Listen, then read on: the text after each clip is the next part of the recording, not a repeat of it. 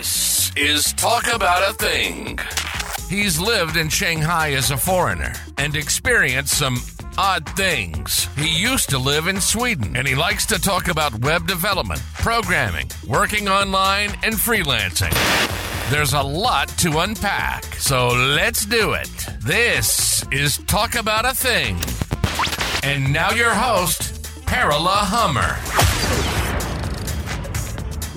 Hey there, it's episode fourteen of Talk About A Thing with me, PerOla Hammar. I'm really glad you decided to tune in today. In this bite-sized episode, we're diving into the basics of video game design, a topic I'm super passionate about and hope to make a career out of someday. Let's jump into it. If you've ever played a video game and thought you had an idea for making it better, or just have a lot of game ideas and want to do something with them, you might be dreaming about creating your own video games.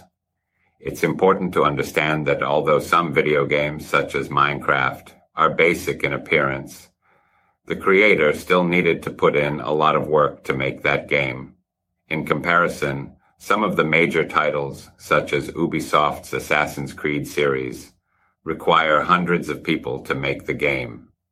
To make a polished, functional video game, you need work done on programming, art, sound, design, writing, and testing. Programming, also known as code, is what makes three D worlds look like they have real-world physics, and it guides players from one part to another. Programming defines the rules of a game's universe. It's behind everything. Every action that you take and every reaction that the game world has involves programming. Art, also referred to as graphics or graphic design, is highly visible in video games and arguably the most memorable component. Art can be as simple as two D images or complex three D models. High-end video games, such as the earlier Assassin's Creed example, typically use three D modeling, which requires teams of artists dedicated to creating the models and high-performance technology to generate all of the complex visual details in real time. If you have a small budget and a small team, your best option is two D art. With two D featured in classic games like Super Mario Land, you can appeal to wider audiences because of low performance requirements, meaning a lower cost to own hardware that will play the game. It's worth noting that art typically includes animation too, to make things like movement appear realistic, which is another reason for using two D because you have less details and angles to animate. Sound, or audio, ranges from orchestral pieces in high-end titles to synthesized beats created with cheap software. Jam Studio, for example, offers royalty-free software for creating music, with its library of pre-recorded notes from a variety of instruments. The website costs a small monthly subscription fee for its service, but it's cheaper than paying large amounts of money to professionals. If you're making a video game that includes characters talking, you may also need voiceover recordings. Professional-sounding voiceover is important for high-end games, but you can get away with recording yourself using a microphone if quality isn't important. You can also record yourself making a variety of noises for sound effects if you're struggling with finding realistic ones. Design is what gives programmers direction. It encompasses everything from what a game's boundaries or rules will be to what its core gameplay will be. Gameplay is what players will spend most of their time doing. For example, in Assassin's Creed, players do a lot of jumping, climbing, running, and assassinating. It's the job of designers to think of concepts like these and then translate them into how players can, in real time, do something like assassination. This means they must work closely with the programmers who help ground them in what's feasible with the available technology, and the writers whose story concepts often define what kinds of gameplay will fit within the context of the setting. Writers have a similar job to designers in that their work is conceptual, but unlike designers, they tell stories rather than describe actions. They determine what kind of world a game takes place in, what kind of characters inhabit it, and what those characters will say to each other, if anything. A writer's job is not dissimilar to most writing's jobs, with one key difference. Video games often have budget and technological constraints that push storytelling into a narrow window, where movies or television can create detailed worlds of C G I and use real people. Video games are limited to whether current technology can smoothly run complex graphics and programming. For this reason, many concepts by writers and designers tend to start out ambitious and slowly narrow into something that is workable for a video game.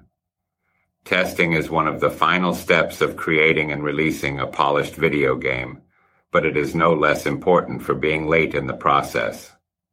Professional game developers have a team of testers called the Q A department, short for quality assurance.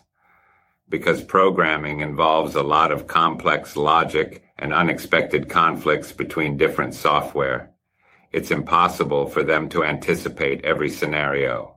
Q A has the job of locating and reporting major errors, typically called bugs, before release, so that programmers can fix them. Although you might think that testing as a job would be fun because someone pays you to play video games, playing to test is different from playing a game just to play it. As a tester, you need to be skilled at finding ways to break a game, and you need to be skilled at communicating the errors you find with sufficient detail. Strong communication is vital because others, testers, and sometimes programmers themselves, need to be able to reproduce errors in the game. Without being able to reproduce an error, it's almost impossible to figure out what the cause of the error is and solve the problem. Business is the final part of creating and selling video games. It isn't technically a part of making a functional video game, but if you ever want to sell one, business will be involved. Realize that if you work with a small team or independently, then someone will have to handle things like marketing and sales while doing other jobs to create the game. The steps involved to making a video game might look intimidating, but some developers have had success making games independently. If you want to make a video game by yourself or with a small team, you're likely going to be doing several jobs. But if you're realistic about what you can do with your skills and you're realistic about the scope of your game, then you can make your game ideas a reality. Thanks for tuning in to this episode where we explored the fascinating world of video game design. If you've ever daydreamed about crafting your own gaming masterpiece, remember this. It may seem like a colossal undertaking, but with determination and realistic expectations, you can turn your game ideas into reality.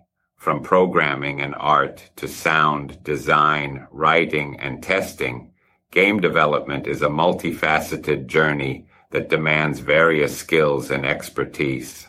Whether you're envisioning a two D classic or aiming for the grandeur of a three D epic, there's a path for every aspiring game creator.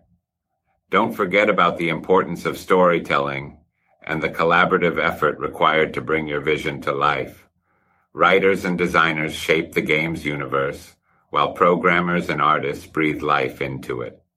And let's not overlook the unsung heroes of quality assurance who tirelessly hunt for bugs to ensure a polished product. Now, when it comes to business, remember that even the most fantastic games need a savvy approach to marketing and sales.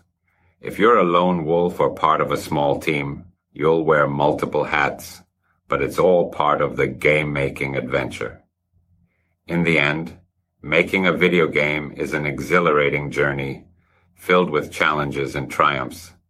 Stay true to your skills, stay realistic about your project scope, and you'll find your way to creating and sharing your very own gaming masterpiece. Keep dreaming, keep creating, and keep playing. You've been listening to Talk About a Thing. PerOla has lived an interesting life. From life as a foreigner in Shanghai to social media and technology in China, web development, programming, working online, freelancing. He covers a lot. We hope you've enjoyed the show. If you did, make sure to like, rate, and review. We'll be back soon. But in the meantime, hit us up on all the social media networks at PerOla Hammar. See you next time on Talk About A Thing.